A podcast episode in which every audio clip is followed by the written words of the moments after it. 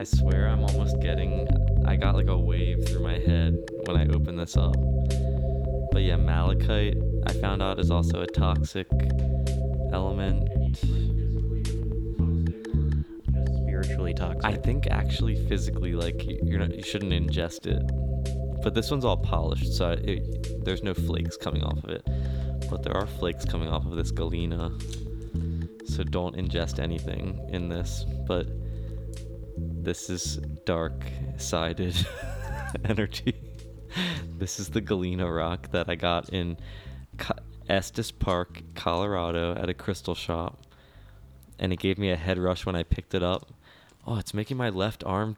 Oh my god, I'm having. A, am I gonna have a heart attack? okay, put, he's making me hold the galena now. my left arm just started. This pain just started going over and over again in my left arm. Jeez. I did go to the gym today.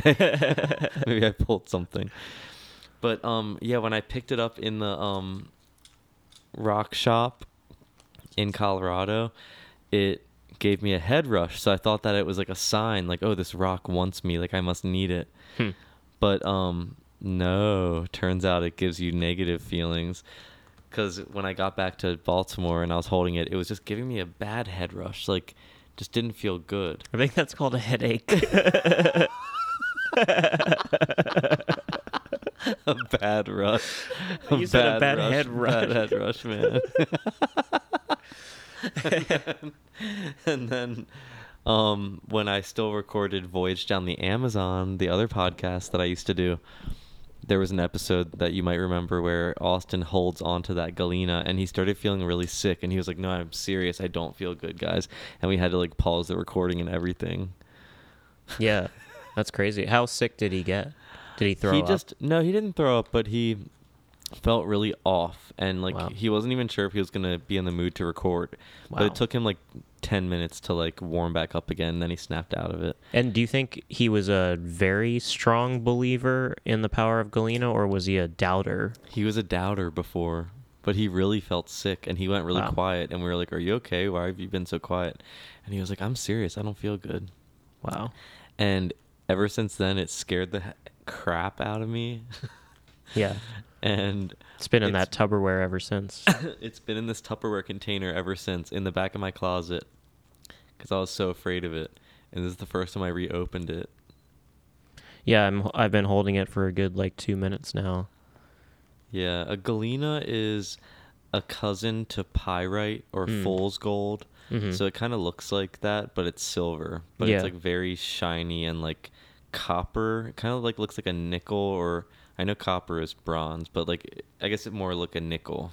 Copper is copper colored. okay, bronze is bronze colored. but like so what would you call that? Silver? It's galena colored. Galena? No, yeah, it is like it almost looks like a gunmetal kind of darker gray, at least in Mm. this light, but I don't know if just the amount of light. It it looks purpley too, Hmm. like when you, when you get Oh yeah, I know what you mean. But yeah, it's really like you said, it's flaky. It's probably getting flakes all over my hand. I'll just need to wash my hands afterwards. And it's toxic. Right, yeah, that's the thing. But it's Just like a little's probably fine. yeah. A little bit of minerals. But it like in the flakiness, that's like part of the the makeup, like mica or something like that is like really but it, it it's so it's super mirrory, but then it has like a lot of Mm-hmm. steps, like little fiber layers. Yeah, I don't know what to call that, but I know what you mean.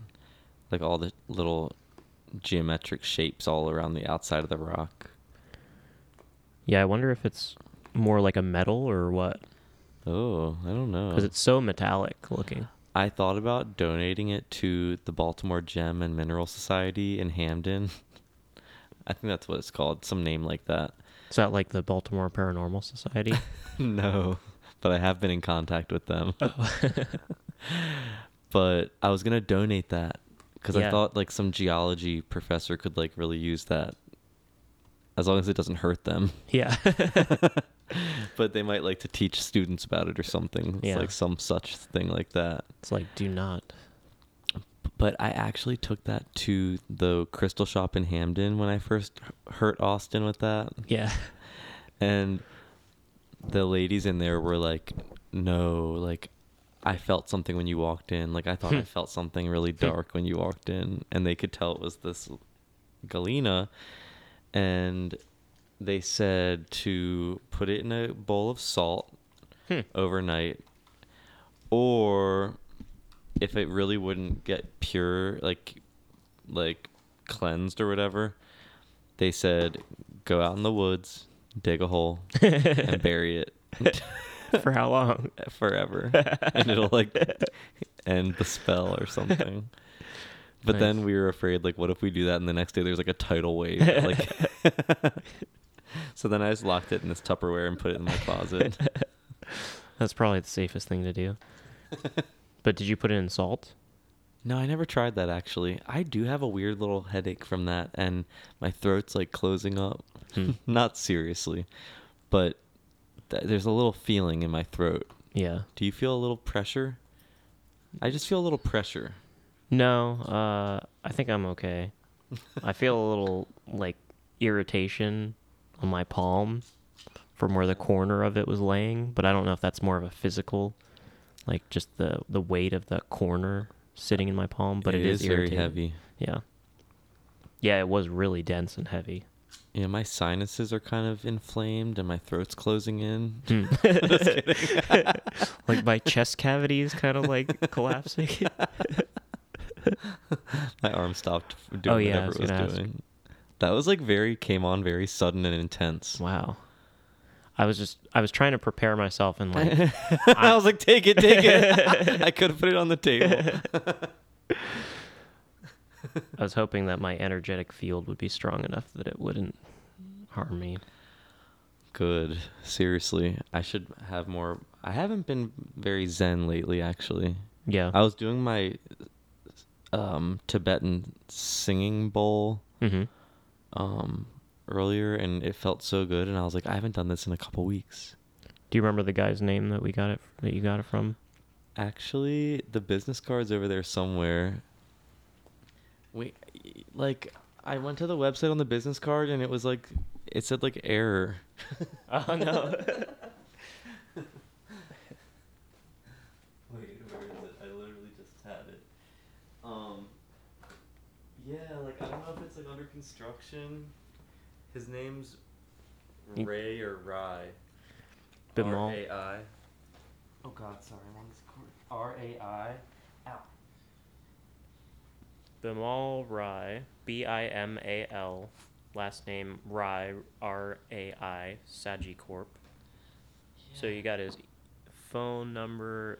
We got an email here. Oh, I should text him or email him. Four. No, don't read it out. No, I can't put his email out.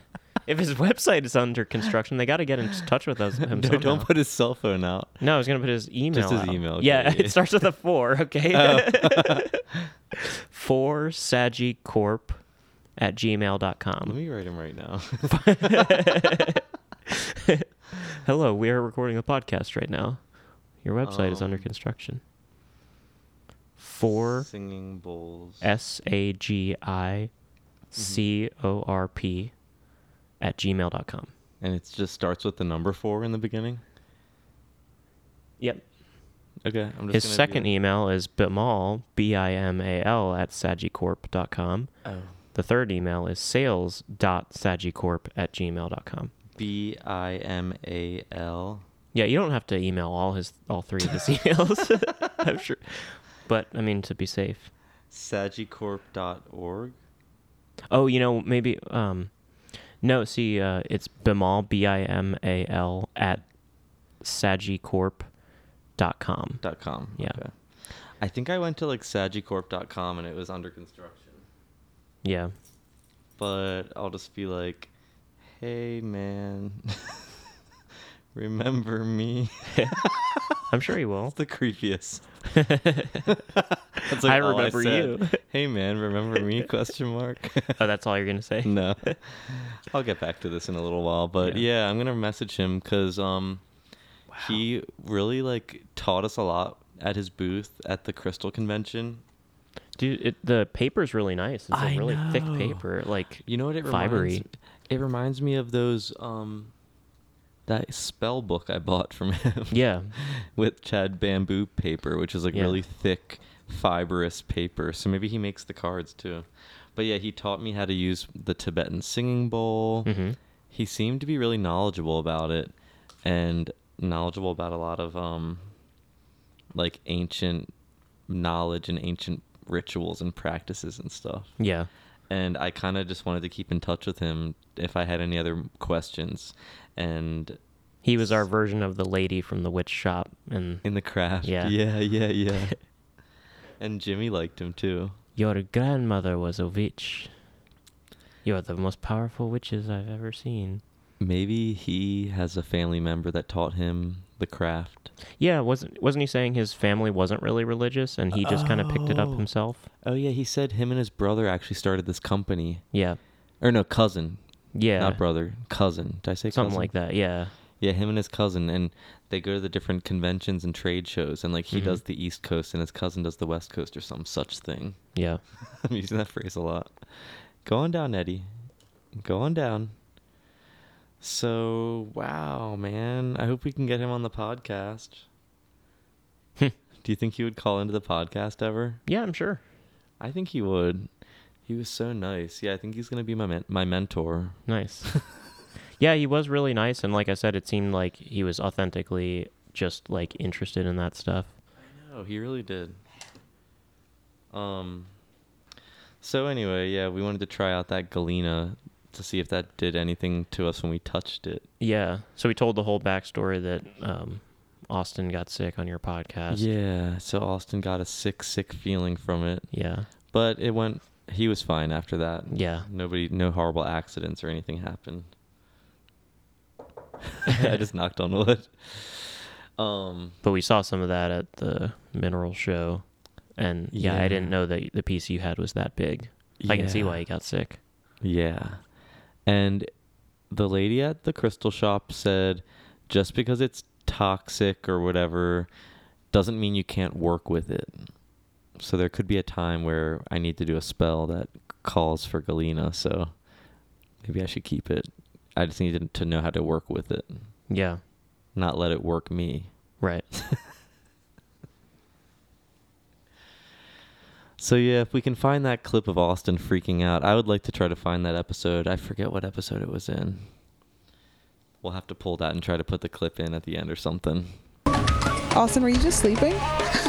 What's going on with you? What's going on with everyone? Do we all I want to find out. to- Yeah. I need a moment. Yeah. You're having a I moment. need a deep breath. You need to. Oh my god! Do you need to use my inhaler?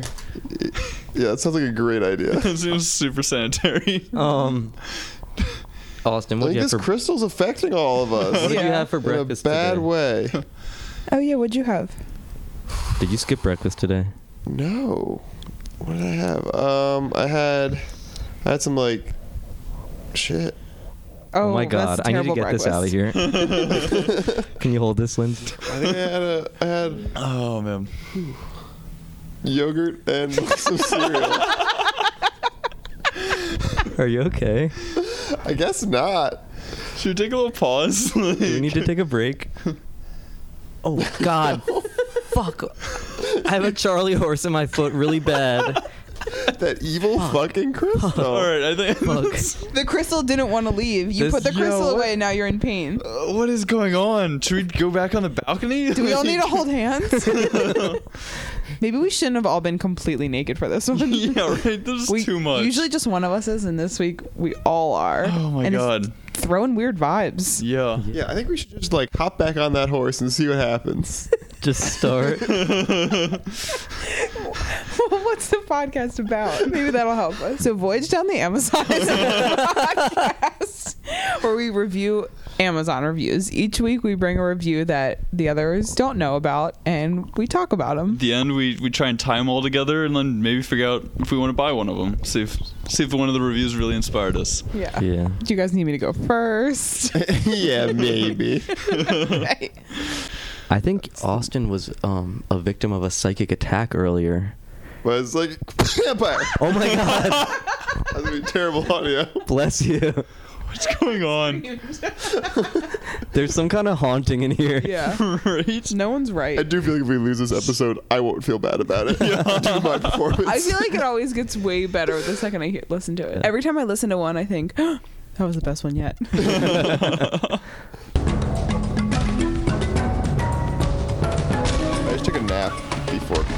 Coming I think last time it could have been the crystal, I think it could have was- been the fact that I was very tired. I know that when the unexplainable happens, we start looking for things. But I don't think it was from not taking a nap. yeah, no, I think no, no. Occam's I razor, was- razor's Yeah. definitely clear, obvious thing was that rock, Yeah, and I will never go anywhere near that rock again. I know. Don't worry, Yeah. it is safely, safely in I'm Tupperware upset somewhere in this this apartment. I- like I'm in the vicinity of it. Well, I wanted to actually bring it to the beach this weekend and bury it in the sand.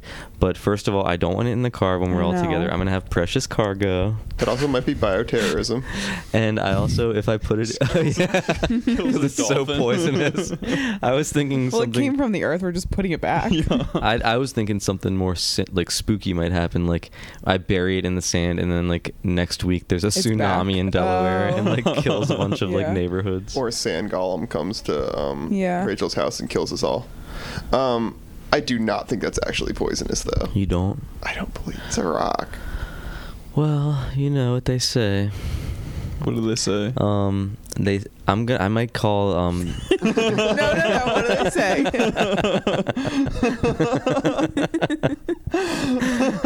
I might call the. Um, I don't think that rock is poisonous. Well, you know what they say. what?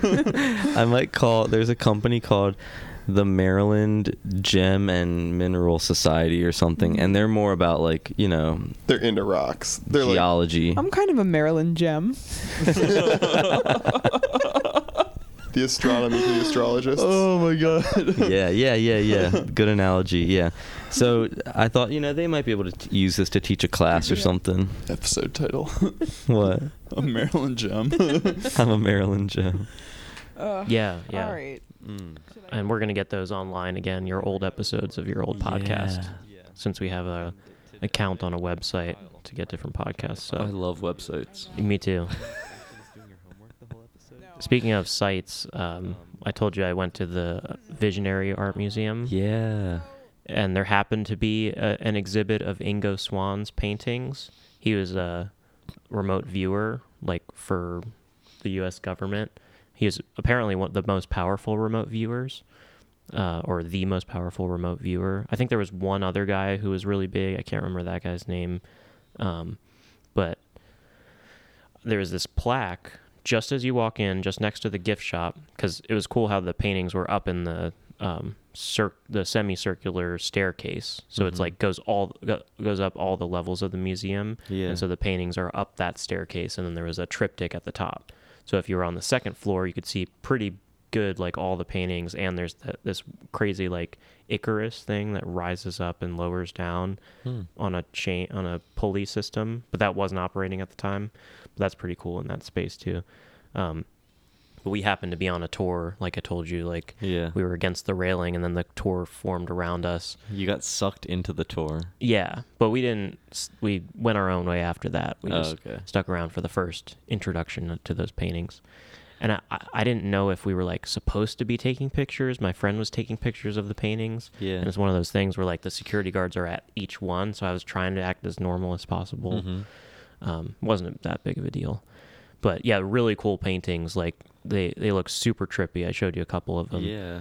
Um, And they look like galactic gods or something, or like Yeah. star people or some, you know, like they almost look like a cross between Egyptian artwork and like, but like in outer space. It's Yeah. like how I imagine them, doesn't it? yeah, I felt a little of South American too, like oh yeah, Mayan yeah. and stuff like that. Yeah, I could see that too. But very galactic, whatever it is, like super trippy. and you knew that he had pieces in that museum before because we've talked about it before, Yeah. right?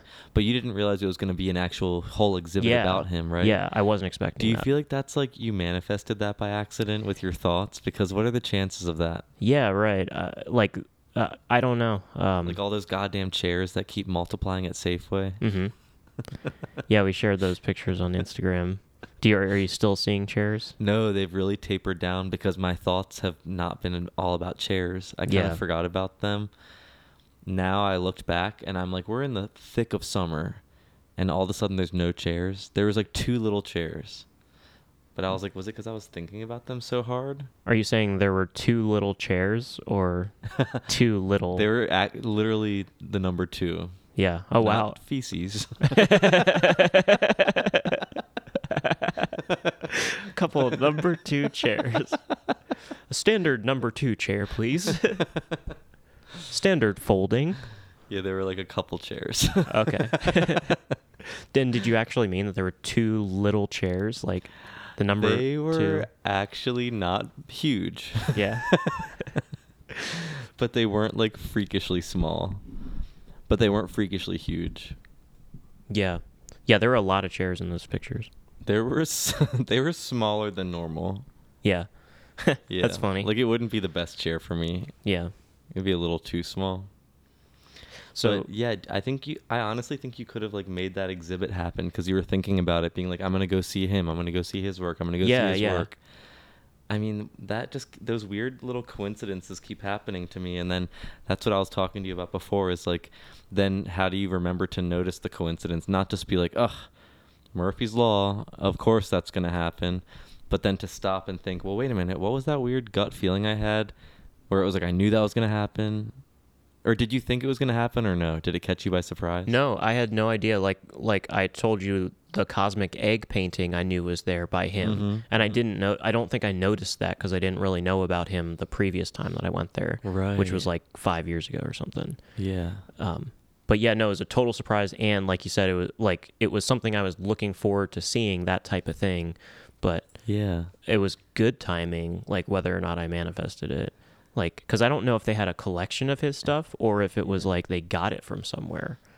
I bet your subconscious was thinking about him a lot, and that's what made it happen there by accident. hmm And you made it happen by accident. Yeah. um, that's possible. I So, know. and yeah, like I was Yeah, taking a can be friend there. Crazy as a cucumber sometimes. That's one word for it.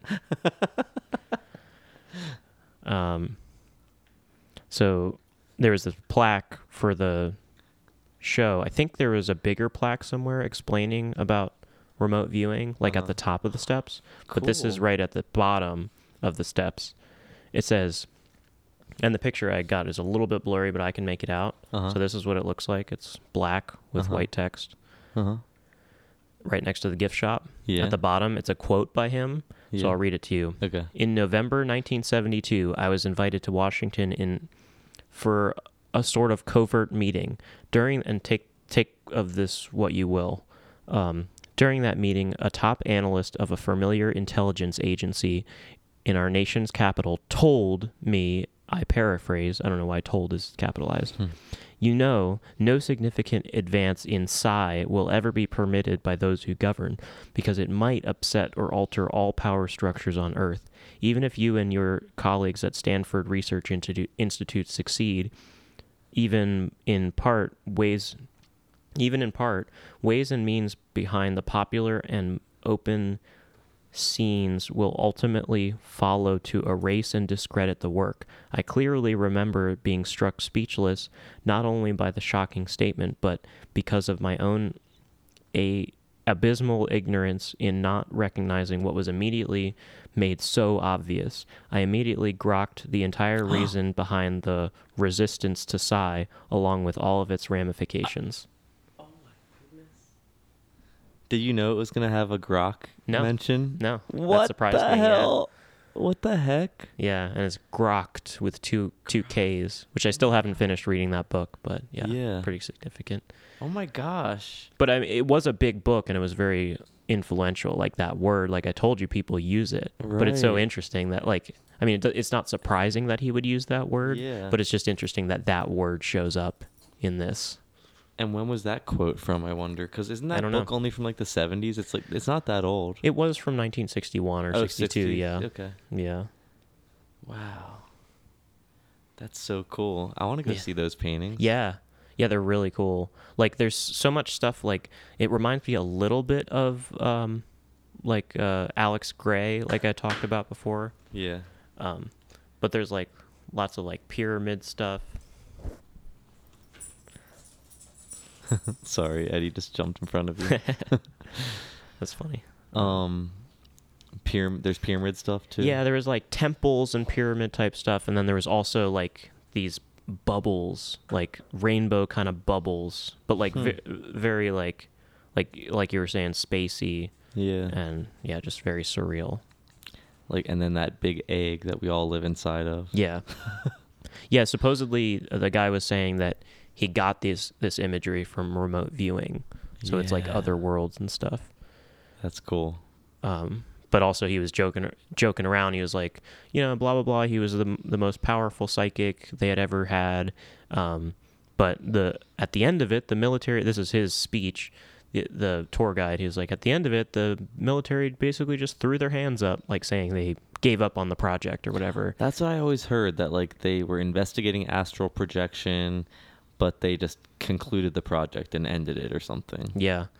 So he was saying, and you know, he sometimes he would tell you exactly where the thing was or what was there, and sometimes he would say stuff like, "On the dark side of the moon, there's naked men running around," or something like that. There's these naked green men or something like li- living on the moon. I don't know if it was gr- green, but he's basically saying it was so ridiculous that there Mhm. couldn't be men changing out of their clothes on the moon. Or Truth is stranger than fiction. Yeah, That's what everybody says on TikTok comments section. Yeah. so he was kind of kind of making fun of that saying like uh like sort of discrediting, I guess, like Yeah. um remote viewing. I just thought that was interesting to And I feel stupid. Is this guy still alive? No, yeah, he died at some Okay. point. Like when did he die? I'm not sure. It must have been 2000 or 90s or something like okay. that. Okay. Wow. Yeah, I'd like to go see it. Yeah.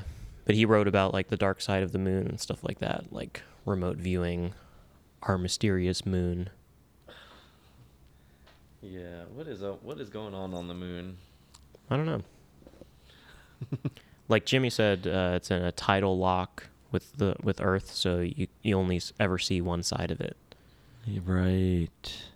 So it's like it's like if you grab somebody's face and you spun around with them, like uh, like you're always looking at their face. Yeah. Mm. And I can't believe that even Stevens episode that was just filling our heads with shit. I said to you earlier that came across my TikTok feed when they sing "We went to the moon in 1969," and I just started thinking this is very sad that we were all singing this and chanting this as kids, Yeah. knowing they're- now that it wasn't true. hmm yeah, I told you in um, uh, Interstellar. joking. Yeah. Oh yeah, I love this. Yeah, in And I Interstellar. need to see yeah. this movie. I've never seen it. Yeah, are you are you familiar with like the basics of it? Yeah, yeah. Yeah. Um. So yeah, they they say in hindsight, like the the daughter's talking about like, oh, we went to the moon in this year or something like that, or maybe she's talking about what she learned in school, Mhm. and she's saying, oh no, we or they're saying like, no, that was something the government made up to make it look like we had won the space race with the Soviets, like that we never Yeah. actually went to the moon. right. But yeah, interesting that it's like taken seriously in that piece of media. I know, and who knows? Maybe in a few years, people will be correcting textbooks. Yeah.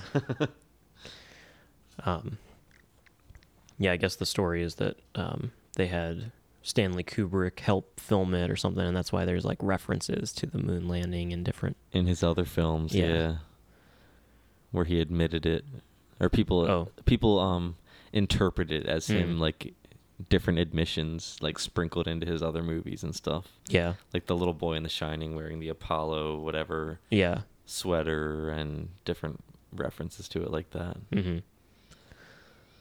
I guess they make the point that 2001: A Space Odyssey was made before the moon landing, so that he would have been one of the most cutting edge people working on that type of imagery. I guess. So it's not. So it's Oh. pretty plausible that they could have done that. Yeah, interesting. I think it came out before, right? In 1967 or 8. I just saw that for the first time recently. 2001: A Space Odyssey. Did Yeah. I tell you? No. I just watched it like within the past couple weeks, and then, um, I I told you I saw the Barbie movie, Yeah. and the opening scene of the Barbie movie is a homage to the opening scene of Space Odyssey. Like it shows like the dawn of time, and it shows these like primitive little, not really primitive, but like little girls in like old timey clothing, like playing with dolls, and like it was it was kind of like a recreation of the opening of 2001: A Space Odyssey. Hmm. Um, so that was interesting. A lot of little references in that movie. So, did you want to unpack the Barbie movie? Yeah, there's just one one or two things to unpack about that film. And I think they're trying to get us used to the idea that there is a flat earth. I'm just kidding. But th- I was telling Jordan that there was Okay, so my TikTok is all showing all these crazy ass maps that people draw that like I don't know if they're remote viewing or some shit, but they're saying, "Oh, well here's all of our continents and then here's these other continents that we haven't discovered yet." Um and of course like Atlantis and Lemuria and these other like lost cities that like were they ever lost or were they just in another dimension or another reality or another realm that we can't see, you know? Yeah, what's the other one? There's uh, um, Gondwana Land is another one that's like off Oh. Africa or something. Gondwana Land that people talk about. And then it's like, are these places real or were they ever real? Did they sink under our ocean or are they still alive and thriving but just in like an alternate dimension or something? So anyway, um that was kind of in one of the premises of the movie was there was Barbie land versus the real world. And things that happened in the real world were impacting the Barbie land because there was this quantum entanglement. And if something happened here it affected here. And there was a rip in the universe or something where things were moving between realities. And I was just like what the heck? Why is every modern movie now about multiverse or alternate realities alternate timelines with minor differences Mandela effect? It's like hmm and it could just be like a sign of the times that like usually movies especially like horror movies i was telling you like are a reflection of what society's fears are or things like that. Um historically so i thought that was just interesting. There's like the spider-man has the spider-verse now.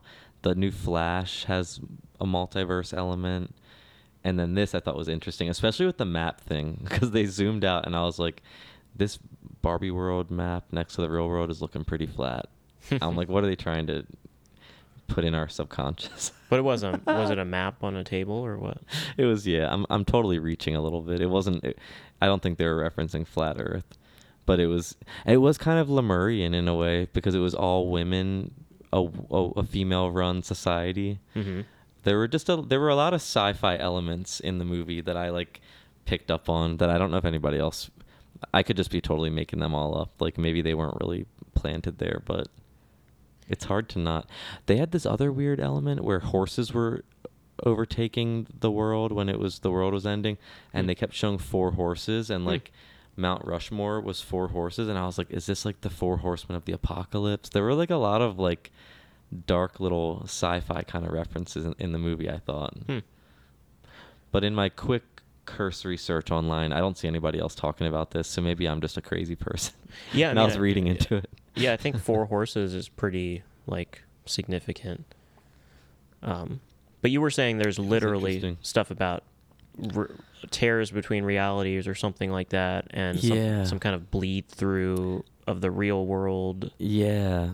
Something where like if you're a girl or a boy playing with a Barbie in the real world and you're like cutting its hair off and fucking it up and doing like crazy stuff, then it's going to affect the Barbie in the Barbie land. So there Yeah. was some kind of like entanglement like one impacting the other without them really knowing it Yeah. and without them knowing about each other's worlds. hmm Yeah. And there was even like yeah, the Plato's cave allegory. I felt like was part of it too. With like, when all these Barbies were acting like little Sims, like NPCs, and they were acting like AI little robots. Like they were, they looked really human, but they were almost not quite human, which made me think of that like uncanny valley reference we were talking about. That term when something looks mostly human but just not quite like something's a little off and it just makes you get the goosebumps or like it just gives you the chills for a second like there's a lot of that going on in the movie it, There's a lot to unpack in the in the Barbie movie. I thought. Yeah.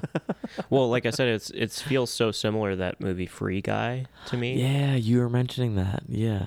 It's like an, um, a made up world, like an invented world. In that one, it's a video game, but Yeah. and it's it's a fake world, and the person's an NPC in it. And I Mm-hmm. think like the thing with that movie is about an NPC like sort of learning to become a real person, more like a real person. That was what happened at the end of Barbie. Yeah. Spoiler. Sorry. hmm She wanted to not be a little NPC Barbie anymore, and she wants to join the real world and um, do stuff like that. but yeah, similar um, archetype or story arc, or I don't know. hmm Yeah, I mean, like, say, like, okay, so The Matrix a few years ago, that seemed like the epitome of, you know, Totally. you know, like explaining what this world might be or a metaphor for this world, or is it literally what this world is, like metaphysically? Um, There were Matrix references in the Barbie movie too. Yeah. So I guess you could say these these kinds of multiverse movies are like the next iteration of that. And is it really what the world and the universe is like, or is it like, um, is that just our m- more our most like up to date metaphor for, still just like it's the same world, but like, Mm-hmm. um, that's just the newest like version of that Right. Right. metaphor for it. Yeah.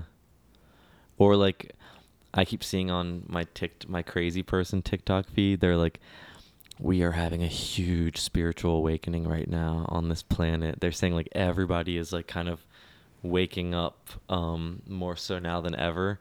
So I'm like is it just because it's more in our consciousness now that people are more open-minded to this idea of like Mandela effect and coincidences and things that could never be explained that people are starting to like explain it through that concept maybe?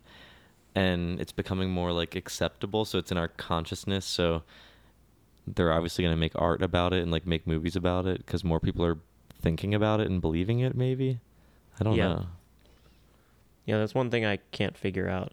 Um, which one is which life imitating art or which one Yeah. Well, I mean like uh like if if the if those ideas are in the zeitgeist already or if the m- movies and stuff is like trying to get a certain idea out there or something. oh predictive programming Yeah, or something like that. or maybe it's like if you don't want to look at it in a negative way, it's like yeah maybe it is real stuff, but it's kind of like a curriculum of awakening stuff, like Mhm. giving you um, little pieces. Like here's your like spoon feeding it to us yeah, yeah like maybe it is real stuff, but it's like we need stories to explain it to us. Yeah. Eddie, what's the matter? Eddie's crying. But yeah, it was a pretty trippy movie. It was a, a little heavier and deeper than I thought it would be. Nice, But I like the sci-fi elements to it. cool. And it, so, but I like I like your theory that like it's interesting. Um.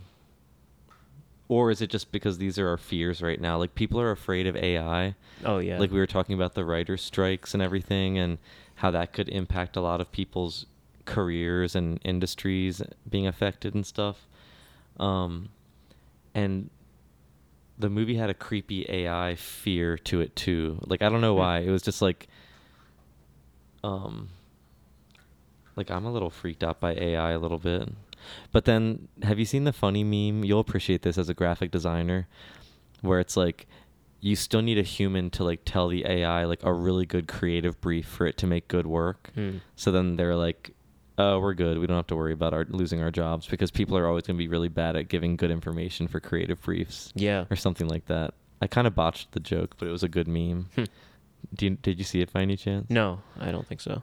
But it was basically saying like crap in, crap out. Yeah, Like AI can't replace all of us because you still need a human to like give it good information to get a good output from it. right. You know. But I don't know. Some of the stuff that they're doing with AI is kind of scary. So, let's see. In aesthetics, the uncanny valley is a hypothesized relationship between an object's discrete degree of resemblance to a human being and the emotional response to that object. The concept suggests that humanoid objects that imperfectly resemble actual human beings provoke uncanny or strange familiar feelings of uneasiness and revulsion in observers. Valley denotes a dip in the human observer's affinity for the replica, a relationship a relation that otherwise increases with the replica's human likeness. So we have uh let's see, this dotted line I think okay, moving still. So, okay, moving stuff. Industrial robot. We have affinity is basically zero. Over to the right, for moving stuff, we have humanoid robot. That's going up and up and up. It's going up. And then for moving stuff, we have the dip is a zombie. And then and then it goes back up and it's a healthy person for stuff that's moving.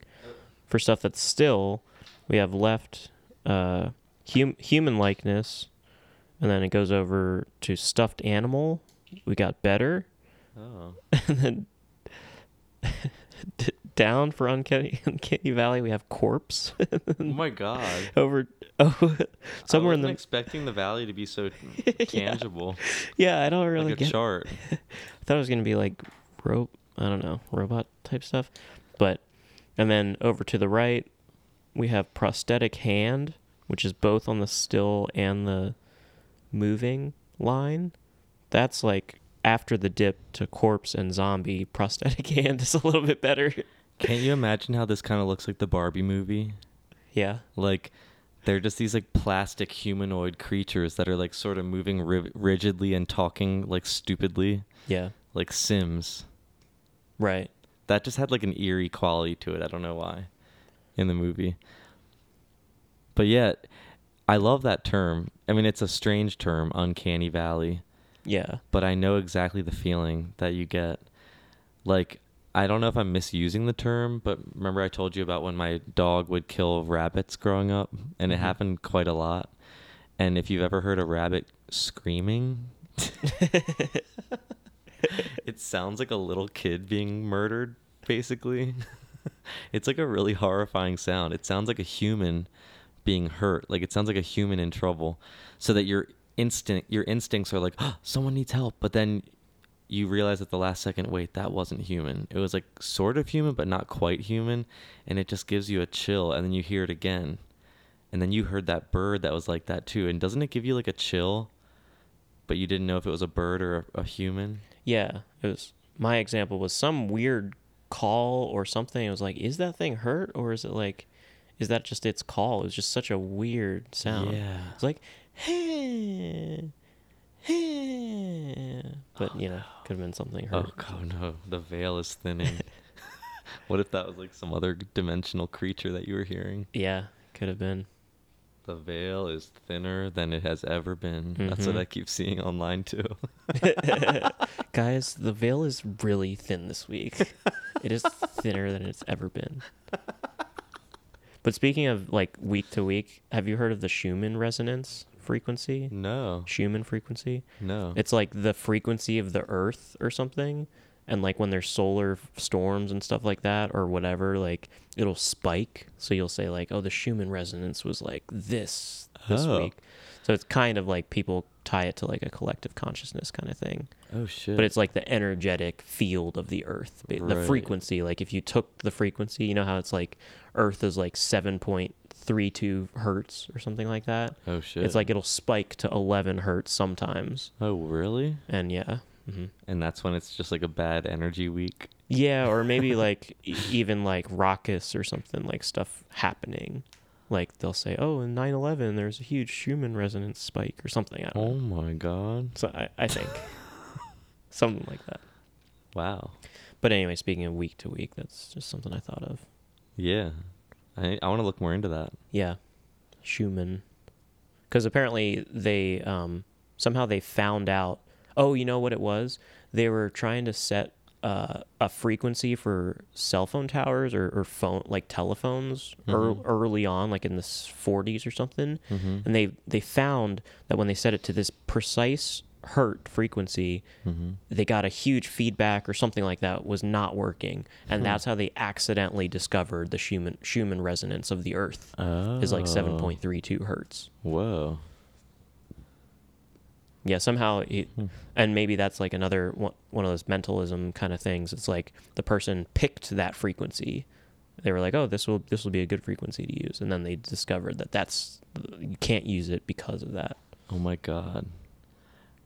Um do you think it's connected at all to like other um planetary things like Mercury retrograde and Hmm. stuff? Like I wonder if what the level is, the Schumann level is Yeah. during a retrograde or something. Like, I wonder if there's any connection or correlation or not.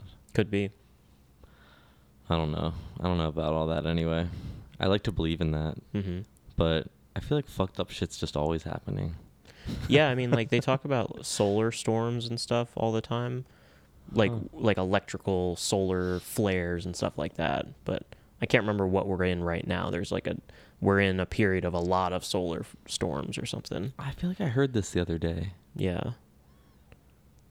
Hmm. like they're afraid maybe it'll knock out electricity or something at a certain point. Yes, this is what I heard. I heard that, and we could be without electricity for like a couple months or something. Yeah, I guess it's possible. And it said it would kill off ninety percent of humans. Yeah, Do you think that would really happen if we didn't have electricity for a month and a half? I don't know. I mean, I think my water would still run. I'll still have running water if you need any.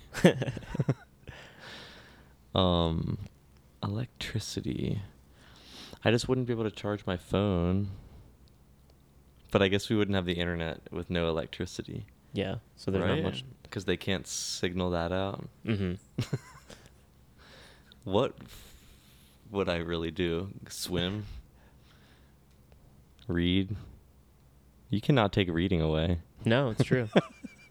Unless you're the last man on Earth and your glasses break. I have okay vision in my right eye, so I think I could read. But if someone blinds me, I can't read anymore. Yeah. But I could still swim, Yeah. unless I hurt my like hurt myself. Your arm with that galena. Yeah. You gotta make sure not to touch it. Well, I hope that doesn't uh, be a huge inconvenience. Yeah, to say the least. But yeah, I think it was like there were certain certain days in the past couple of years where it was like you could see the northern lights from like Maryland or Oh, something. I heard that. Yeah. So that would be an instance of that. Is that true? Well, I think it was supposedly true at that time when there was a certain solar storm, Yeah. electromagnetic. Because sometimes I don't know what to really believe on the internet. I know. I know that about you.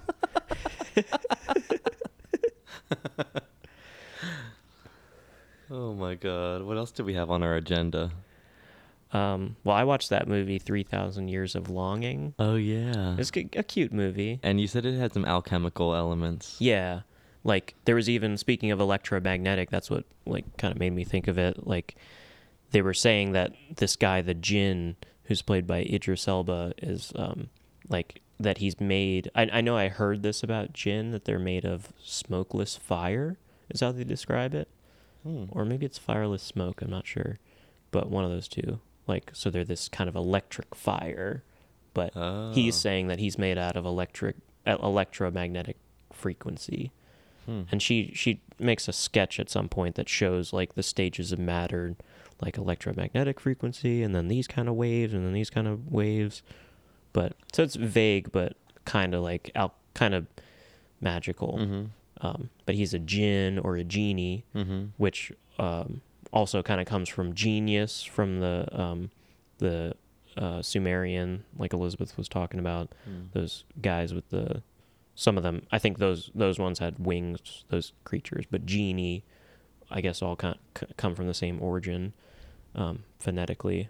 But this was a story about one that was trapped in a trapped in a few different vessels over the years, and um, it would be like he was trapped somehow.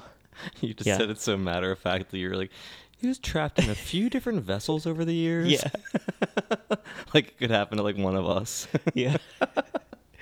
yeah, that was the thing. Somehow, I guess he was trapped initially through a spell, and then, like, it's like he needed to get three wishes from someone, and then he would be set free.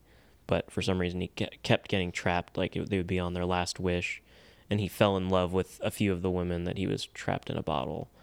Um, and and that was a part of it. It's like, I guess he helped them achieve some of their goals, which was cool. Like it it showed that he was kind of like, like you didn't know if he was trustworthy or not, if he was a trickster, um, when he was opened by the present person. Um, and then the the, th- the plot is that like they kind of fall in love, like the person who currently has opened the bottle Mm-hmm. but um yeah there's elements of like he has magical powers he's this ancient kind of be- being from these different times Mm-hmm. and he can kind of like suck information from the world but he also kind of doesn't feel that that comfortable sometimes in the world because of all these elec electromagnetic frequencies that are Oh wow, that are always around us. yeah Oh shit. That we just cannot see. Right and i do think about that do you ever think about electromagnetic EMF? Yeah. Everything's waves and something else. yeah I forget what the saying was. Yeah, waves and surfboards. yeah, exactly. um I try to think that when I'm having when I'm trying to readjust my mood or something or my perspective on something or a bad day, I'm just like just let it pass through. It's just like a wave. Like I keep Yeah. like I try to remind myself we're we're just in this like crazy force field. We're in this crazy matrix force. Yeah. I think this helps explain it when I wiggle around. Um, we're in this crazy electromagnetic force field. I think. Yeah. I'm like wiggling my body around to help explain it to Jordan. Yeah. I think I'm getting it. Um, that's why. Yeah, it's really not our fault when a wave, when a bad wave clocks you. Yeah. When you get clocked by a bad wave. Yeah, I've heard something about like that our energetic body re- really like extends past our physical body like out that much. Oh, holy shit! So that's why you can sense like when somebody walks into the room or something like that. Shut the fuck up. And you can sense when someone's watching you or something. Well, yeah, I guess that's part of something. Oh my god. Where'd you hear that? Um I think it was Amazon Prime or something? Yeah, I think it was Drunvalo Melchizedek. He was talking about the Merkaba thing, like, but yeah, it's like, yeah, it. Well, I think he they were talking about like it's a, um, a toroidal field around you, and it really extends out like 16 feet or something. I think that's true. Yeah. A hundred percent. Yeah. Just when you said it, I was like, that sounds so real. It just Yeah. sounds familiar. So if you think about it, like, um, then you're not just a physical body, but like you could think, okay, there's energy flying around all over. So like, we are not this physical body. no, I That's know. what I keep hearing online. yeah, Like they say it so sternly. and it like I have to remind myself like you are not this physical body. I'm dead serious. yeah, it's true. Well, I mean, like, I guess, I guess your your physical body is part of you. You know, Yeah. it's an aspect of you, but there is more, perhaps. Yeah, um the Father, the Son, and the Holy Ghost or some shit. Yeah, Is that the right th- is that the right three? Yeah. I'm the Catholic here. well, one thing I I like that. Hmm? Yeah. Mind, body, and spirit? Is that what yeah, I'm I mean trying to those say? are three. Yeah, mind, body, spirit. Yeah. Anyway, sorry, what were we gonna say? One thing I like that Ma- Ma- Matías De Stefano talked about. I miss like, him. I want to yeah. get that Gaia channel again. um, is like m- m- matre and patre. He was like, uh, patre, p- the father, is pattern, and madre or something like that, m- like matter, mother, is the matrix. So it's like patre and madre makes Pattern plus matrix. Yeah, I guess that does, maybe that makes sense, but like I the matrix is the is kind of like the void or something like that, but it it is like the grid that everything starts with. The Hmm. infinite potential, I guess, like the the womb of creation Hmm. and then father so that's the mother and then the father maybe is pattern or something and that's the thing Hmm. that's is dividing and creating and stuff Huh. and then so that's mother father no i don't know yeah matter i just remember that was cool he was saying like mother matter or something matter comes from matre Hmm. I guess the mother turns you, it you into physical matter. Yeah something like that Um. like that those two things coming together creates matter or something Hmm. male and female energy I wonder if he would ever come on the show. probably He doesn't seem that famous. No offense. he's pretty famous i mean he He's went pretty famous. He's has an, several series on Amazon Prime. yeah but he also went all around the world That's like my goal to have an Amazon Prime series now. yeah I just decided just now. oh yeah, he went around the world creating energy grids Yeah. for us yeah to help us. Kind of like pla- how like planting more trees would create more oxygen. He was helping elevate our energy around the world. Yeah. yeah, I liked that in that one special I think it was a documentary, it was called like The Rememberer. Yeah. Yeah. Where he it was about him remembering his past lives and then going on this mission. Yeah. Like he says that he up at some point in his life in his adolescence he started waking up to these memories of past lives. right. Oh my but god. yeah so he he can suddenly he does remember back to like atlantis and egypt and then all the different uh, planets that he's lived on in the past Oh my god.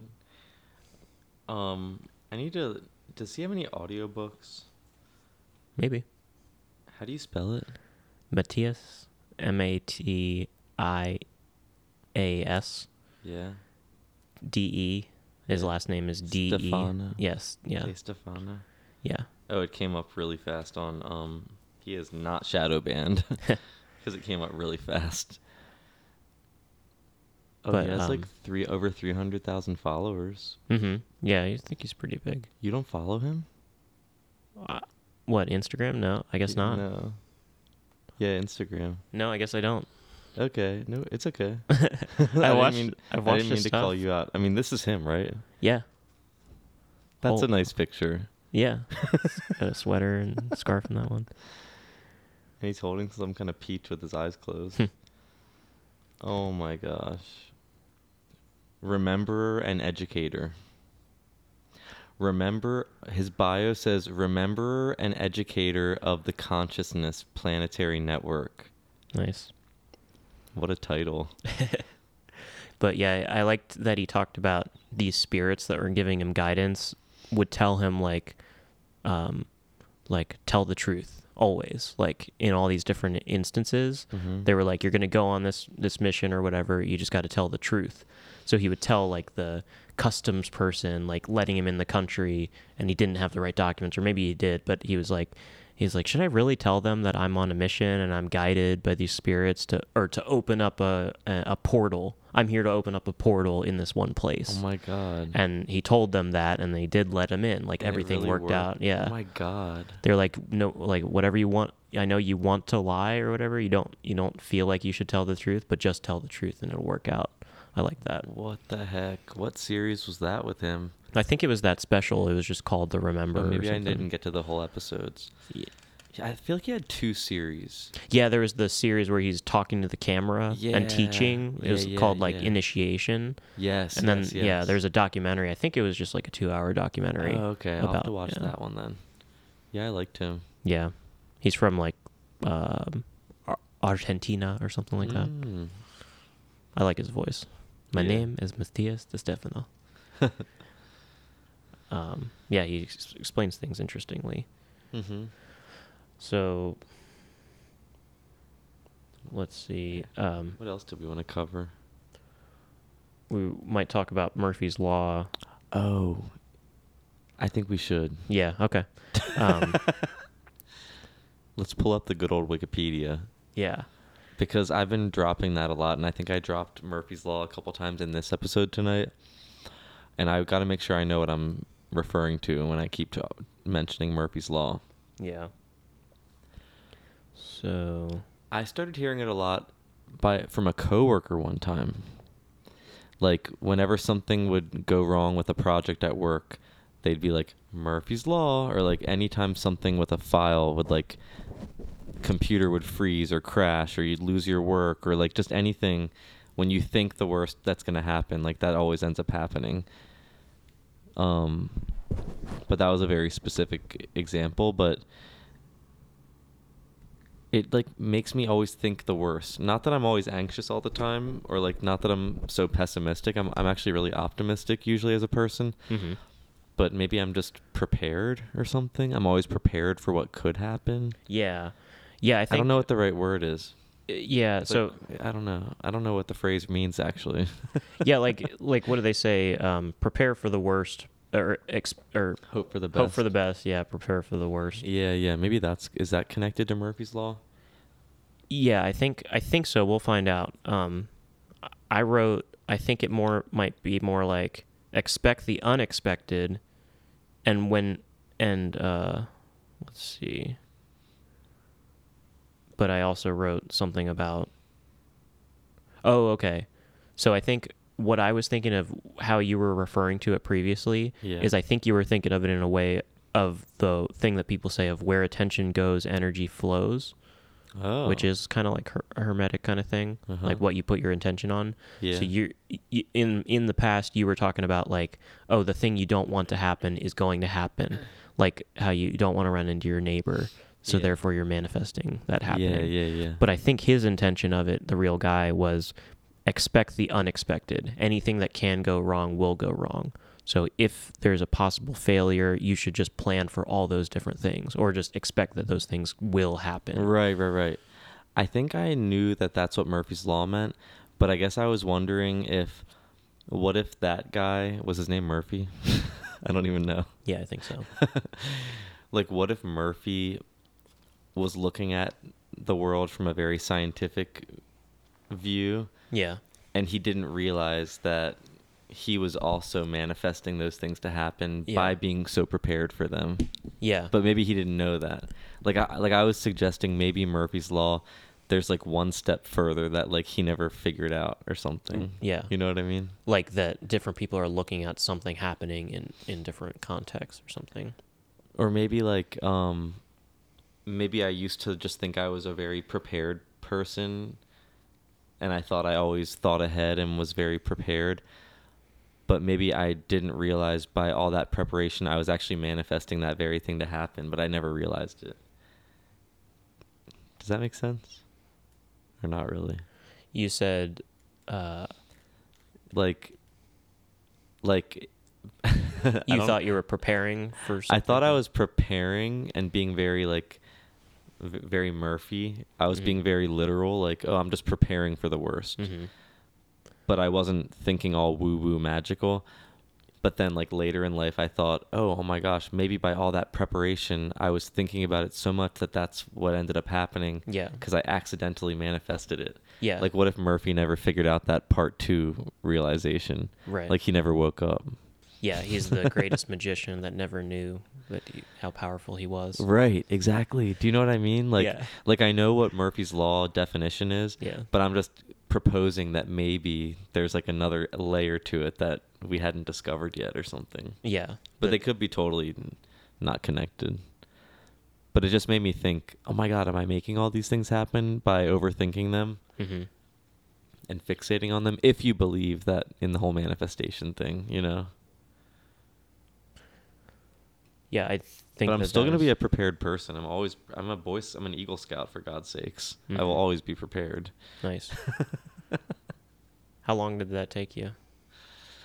Um I don't know. Till I was 18, I guess. Mm. You have to do it before you turn 18. And that's like the Freemasons, right? I hope not. well, actually, oh my gosh, was it Elizabeth who said she took a class on this in college about like different societies, secret societies, and the Freemasons and the Boy Scouts were both in the class. Was it Elizabeth? Yeah, yeah. Yeah, and she said that in the class, it was a college class, and they were drawing some comparisons and similarities between the Mhm. Boy Scouts and the Freemasons. Yeah, that's why I was kind of why I was bringing it Yeah. up. I'm sure elements of it, you have no idea what you were being initiated to. I, yeah, I have no, and it did seem a little mystical and magical. Hmm. We had to light different candles and shit and Oh, wow. say things. Oh, really? it sounds a little I bit. swear to God. so there were actually rituals. But I think that they were totally stolen from like Native Americans. Hmm. Um, so I don't know how chill that was, but yeah, it seemed like it was a lot of little things that were borrowed from different things. hmm But maybe it was all just you know. Maybe it's all the same. Like how they were, like that one podcast I listened to where they're like all the secret societies kind of follow similar things, because it's like the the hermetic principles, like, um, and maybe a lot of the religions follow similar things too, because it's all those same principles, Yeah. like the basic natural law stuff. Who I don't now I kind of want to look into what we were doing at those Boy Scout ceremonies, Hmm. but yeah, there were candles, feathers. Have you ever? um, Uh, oh yeah. Sorry. no, it's okay. have you ever heard of an egg egregore? I don't know. Because I was thinking about the idea of like religion and stuff like that. Say the devil isn't liter- wasn't literally real at the beginning or whatever, but just Yeah. so many people believing in something. Yeah. Like if they actually believe that stuff and that does possibly affect their experience of life, Right. is that good enough that that makes something real? Like how powerful is our imagination right? or collective unconscious? But- could be. But an, an egregore, I believe, is, is an idea of something like a thought form that takes that that becomes an entity itself. Oh. So I guess like maybe an idea of the devil Mhm. could could be a- an egregore at some point, Mm-hmm. or just some. I can't remember other examples of it, but kind of like an archetype or a group of ideas that, like, say, like QAnon or something like that. Like Mhm. we were talking a little bit about that earlier, but Mhm. something like that, you could say it's a set of ideas, but it kind of takes on a life of its own. Like this thing has a life through through history, Yes, it did. and it and you'll never know about it if uh, if the right parties have have their way with our theaters across the country. You're gonna be sweating it out if you try to go see it. That's just what people were talking about. Um, so Murphy's Law. Anything that can go wrong will go wrong. One, celibacy is not hereditary. What? Two, beauty is only skin deep, ugly goes to the bone. Three, never argue with a fool. People might not know the difference. Friends come and go, but enemies accumulate. This is all part of Murphy's Law. yeah. the other the other queue always moves faster. Anything you try to fix will take longer and cost more than you thought. The chance of a slice of bread falling butter side down is directly proportional to the cost of the carpet. Uh. Never sleep with anyone crazier than yourself. The repairman will never have seen a model quite like yours before. A shortcut is the longest distance between two points. Anything good in life is either illegal, immoral, or fattening. The light at the end of the tunnel is the headlamp of an oncoming train. Murphy's golden rule: whoever has the gold makes makes the rules.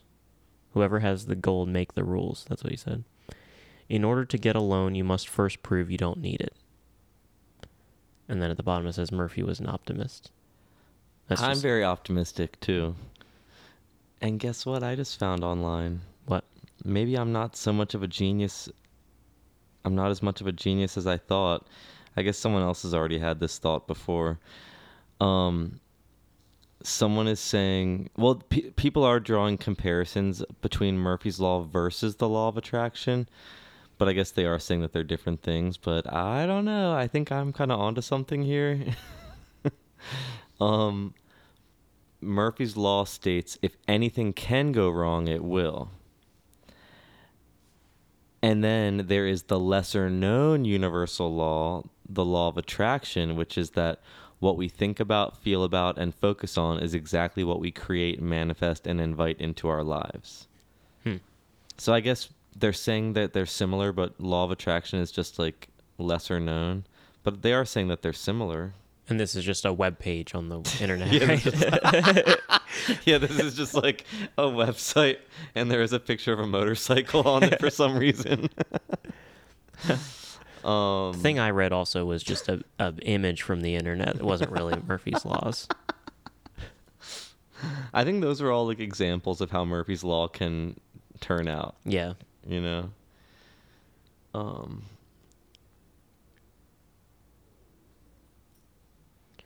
What was that, Eddie? Eddie just heard a suspicious sound. Hmm. I heard it too. Um. Oh, Eddie. Ooh. I'm gonna have to look more into this website. I think they are onto something. oh my goodness, Eddie, what is going on out there? yeah, people on here are just talking about the importance of planning. Oh, I, I need to read this article. This person is totally on my wavelength. They said, "Thanks, Robert. The relationship slash connection between the two laws had been floating in my head for a while, but it took it still took time for me to really put the two together." I need to read what this person's writing about. this is just called um, trypeaksconsulting.com.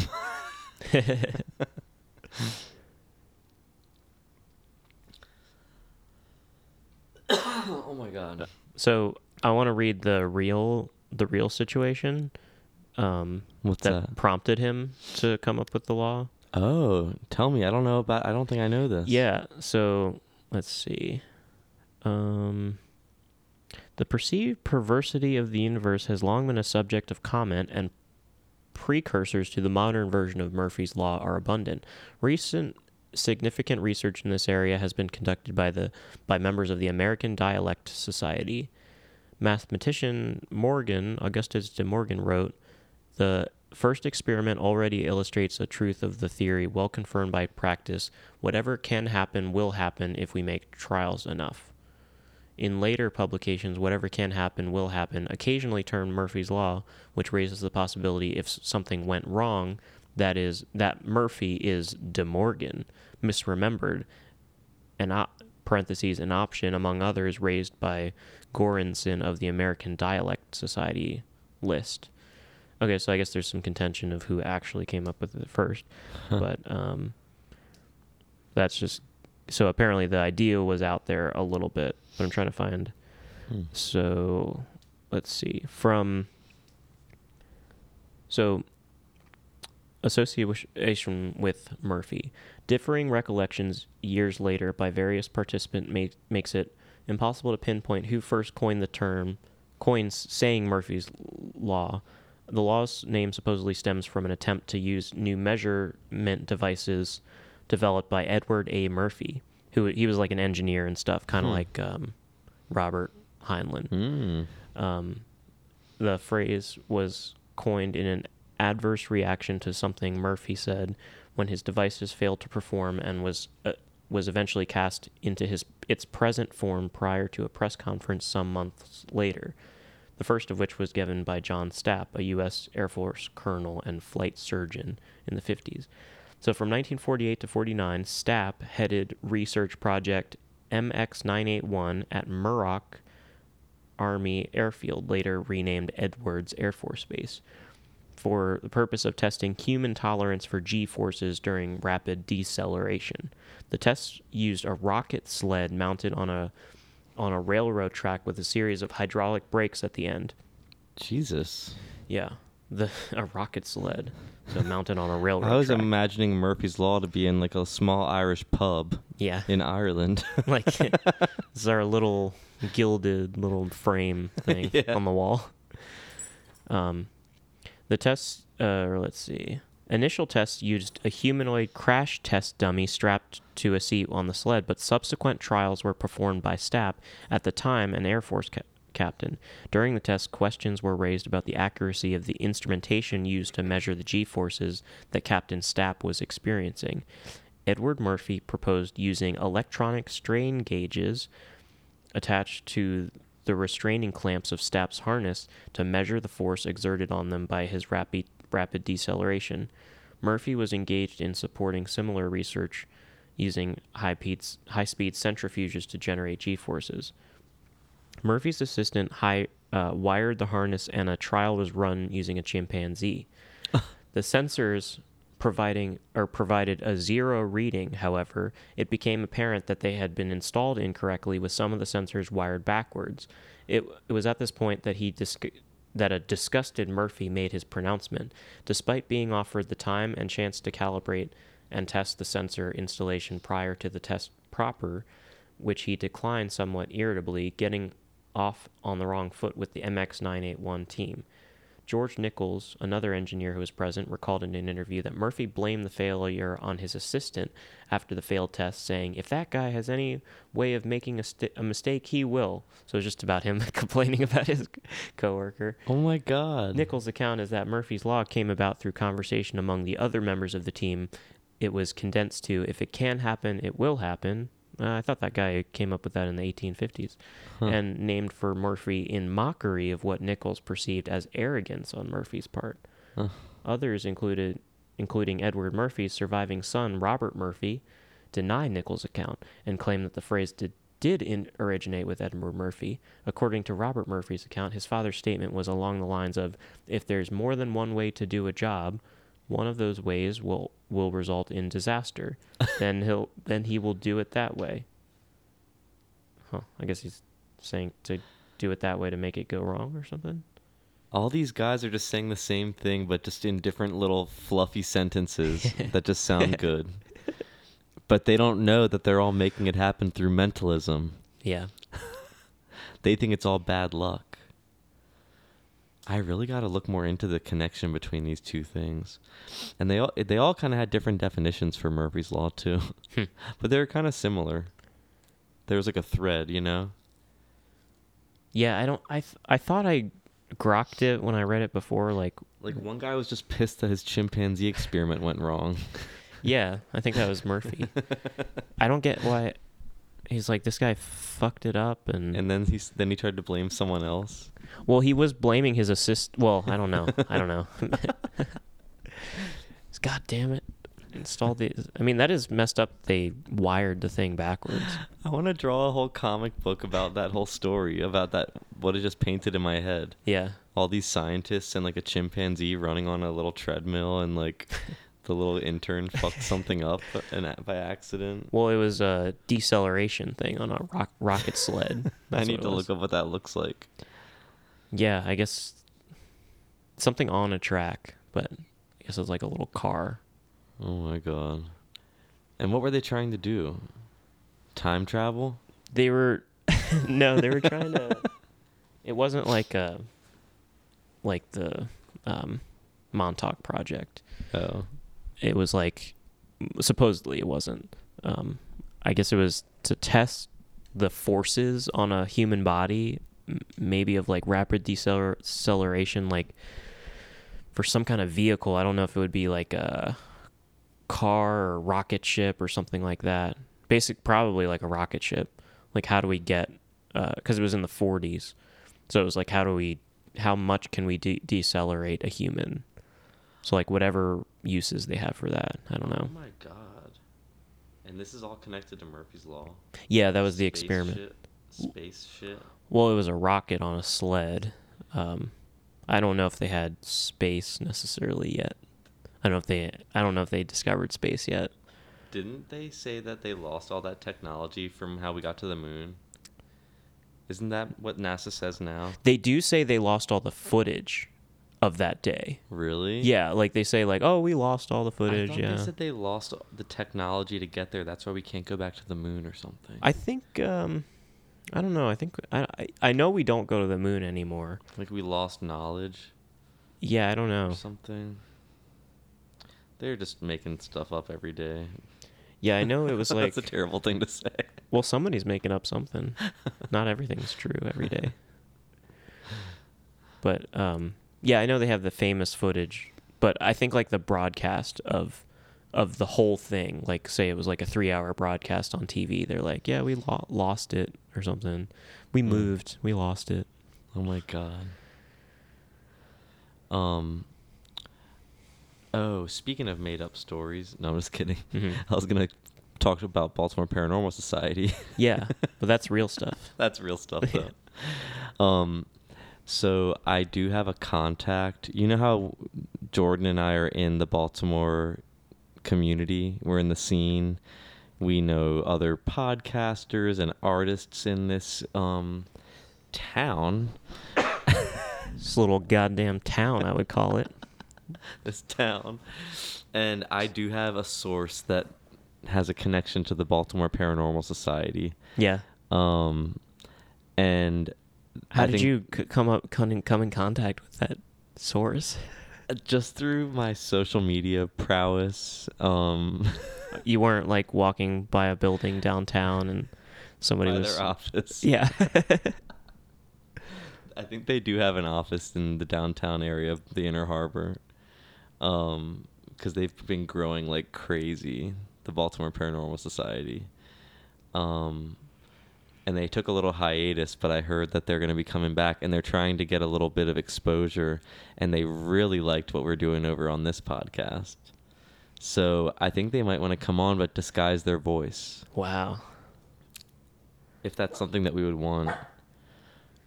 What's going on, Eddie? I think maybe you made a clicking sound with your mouth.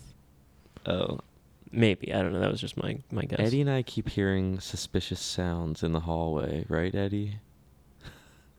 he just like exhaled. um, so yeah, that's another option as we network with LFTS. There's also BPS that we can tap into, and they get real stories about supernatural things happening in this town, including Parkville. Yeah, that's cool.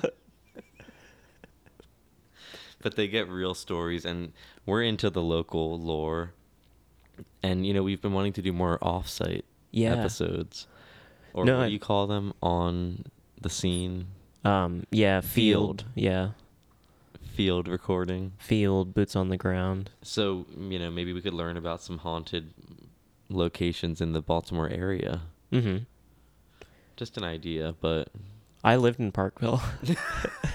you do no, I lived there. I lived kn- there. Yeah, for a while. did you ever see anything paranormal No, I don't. I don't think so. But No. uh, but it's yeah. It would be good to learn about what's going on around there. Yeah, um, there's a lot of paranormal activity in Parkville, according to this account, Yeah, that's cool. just based on the amount of stories that they get um, sent to Baltimore Paranormal Society, not um, the Parkville accounts.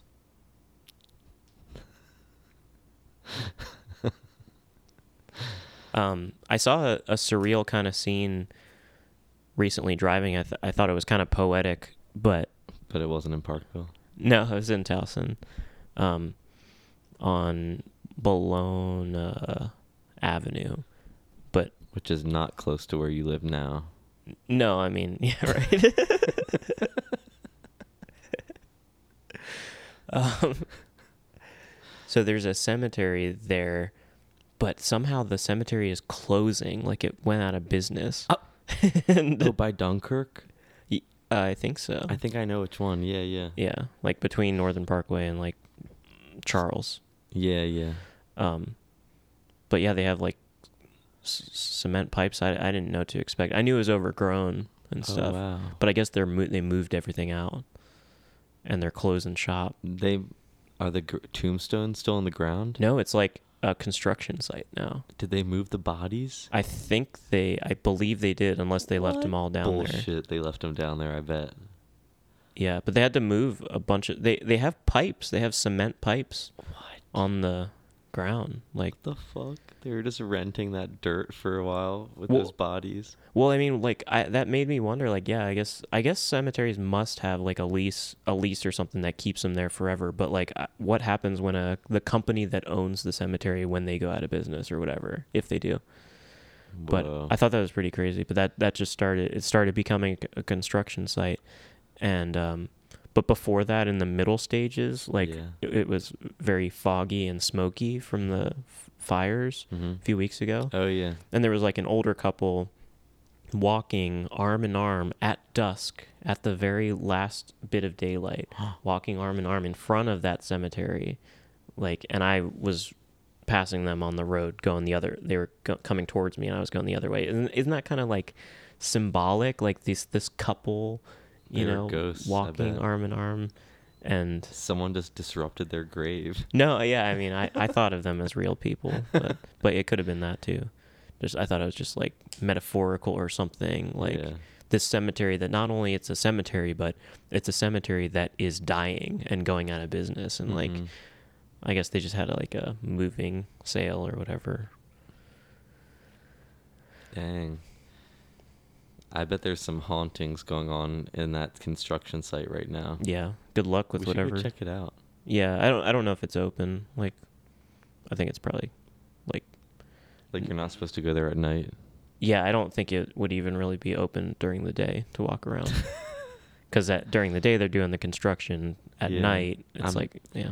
I think we could could, could uh, capture some paranormal content there during the day. Even Yeah. we should try. Sure. That's really freaky.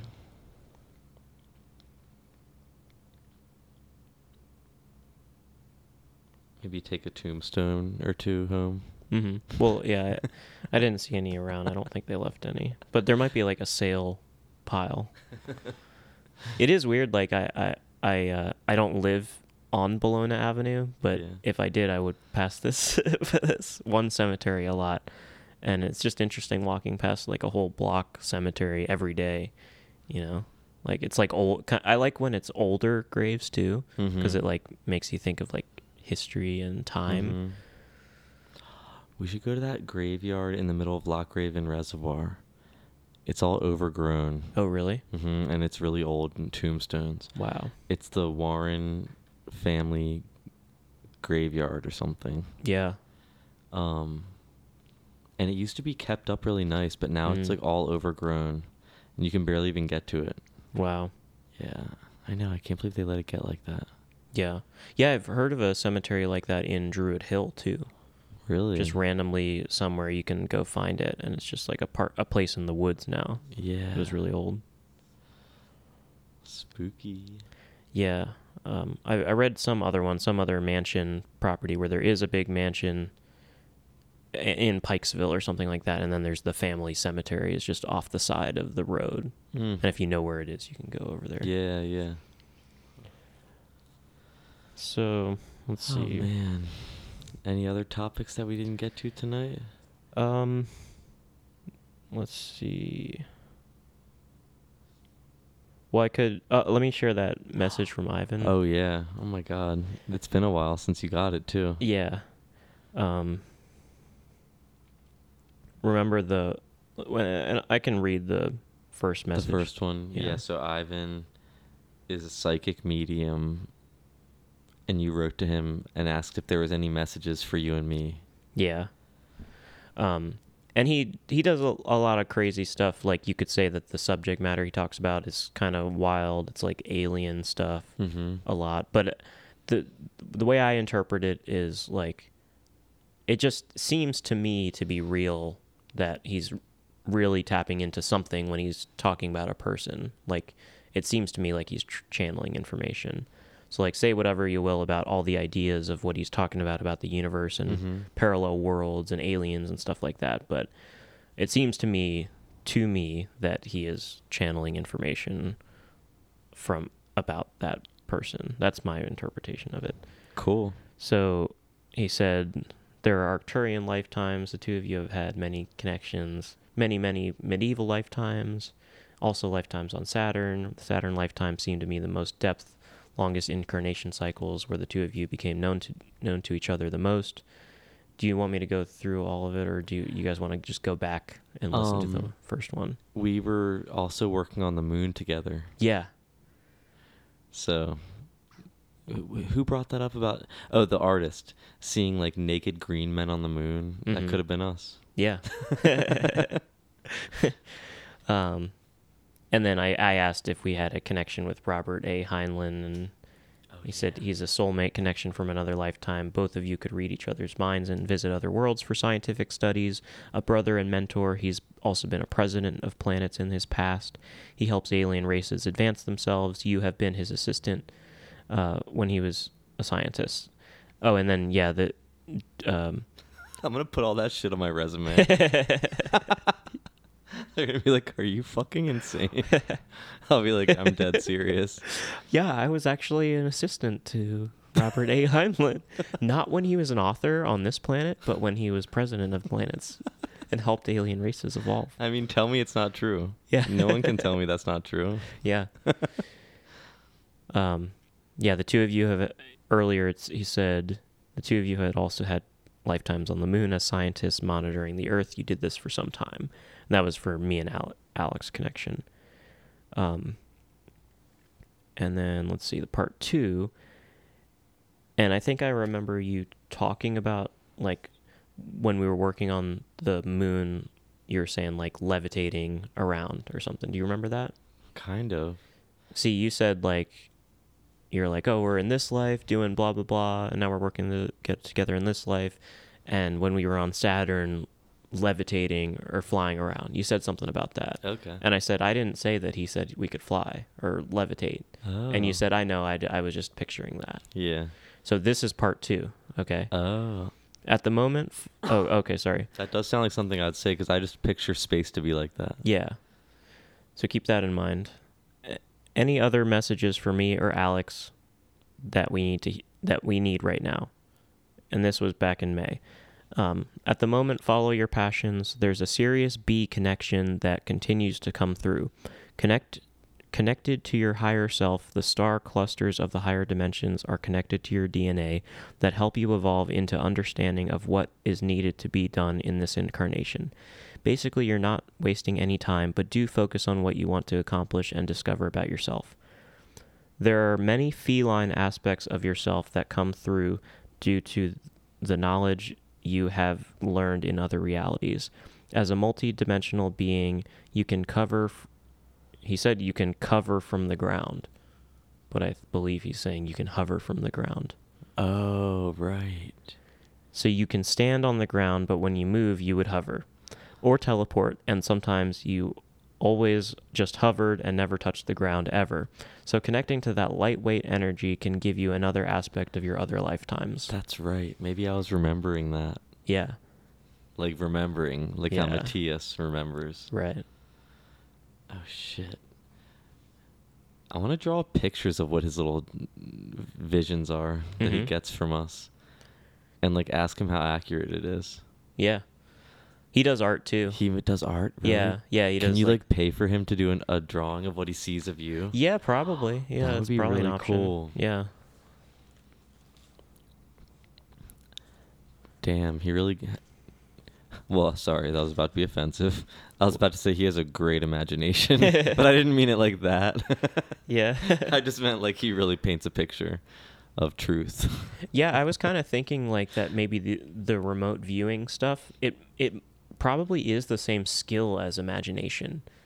Even Hmm. though we think of imagination as being not real. Yeah. Like I bet you it's imaging. It's the Oh, imagination imaging, yeah. like systems of your brain. It's probably the same thing. Maybe, yeah. Being able to Connected imagine somehow. Hmm. your mind's eye. Mm-hmm.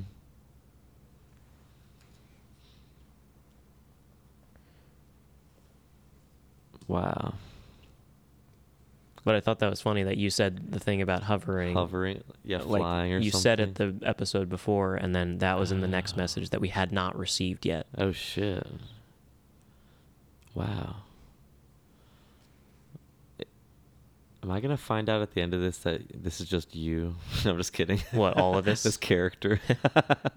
if Ivan was really Yeah. a character that you made up. Yeah.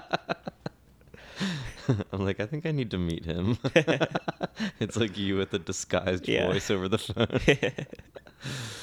no, I'm dead serious. Didn't didn't you say we might be able to even get him on the podcast sometime? Yeah, I think it's possible. I just have to figure out how to record that. but like he does um, lots of streaming stuff, and he's gone on other people's podcasts. Does he post a lot of his cat? Yeah, Okay. yeah, he has these two cats. Oh. So his Instagram is all cats. Yeah, It's not really about the other stuff. Where Yeah, he, he- where does he post his artwork? Oh, Uh, I see some artwork on his Instagram. Some comics. yeah, there might be some on his website. Cool. We gotta meet this guy.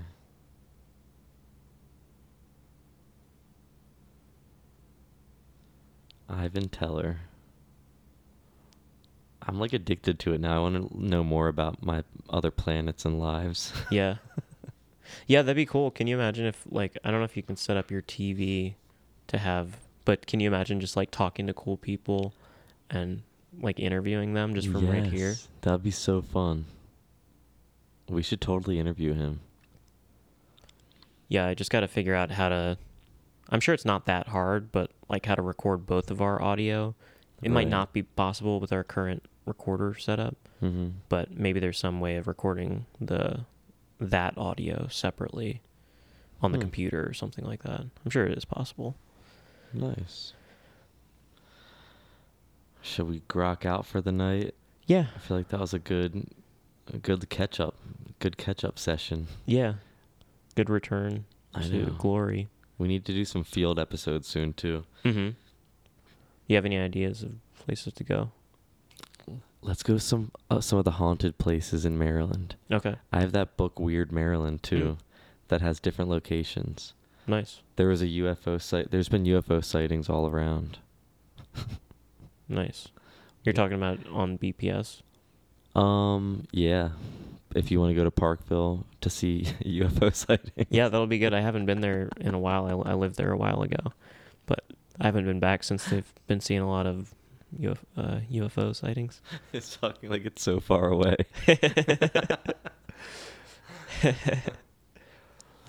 Back in my old stomping oh stomping my grounds. god. Go spot some UFOs from Das Beer Hall. What? That's in Parkville. Yeah. Where is there that? On Joppa Road, Hmm, yeah, I I've think- never been there. I think. We'll have to go there. Yeah. So So- many UFO sightings from Das Beer Hall. Yeah.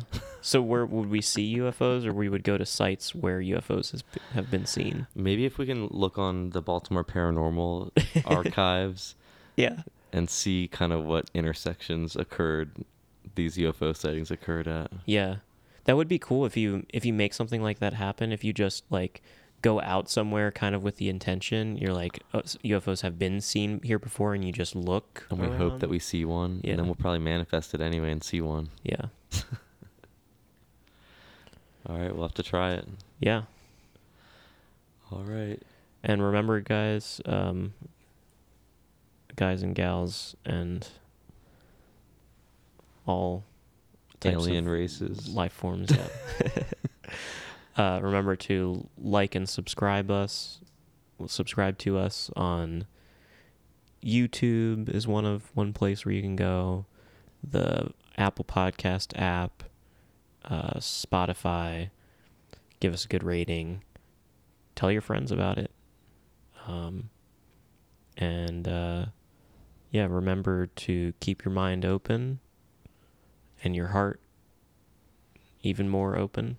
Because that is the only way to teleport to other dimensions is through the heart. Yeah. if you guys want to hover a few feet off the ground, you're going to want to keep your heart open. Because you're not going to do that with a closed heart. It's, it's not going to be possible. so if you want to stay flat on the ground, keep your keep that heart closed. But otherwise, we'll see you in the stratosphere. That was beautiful.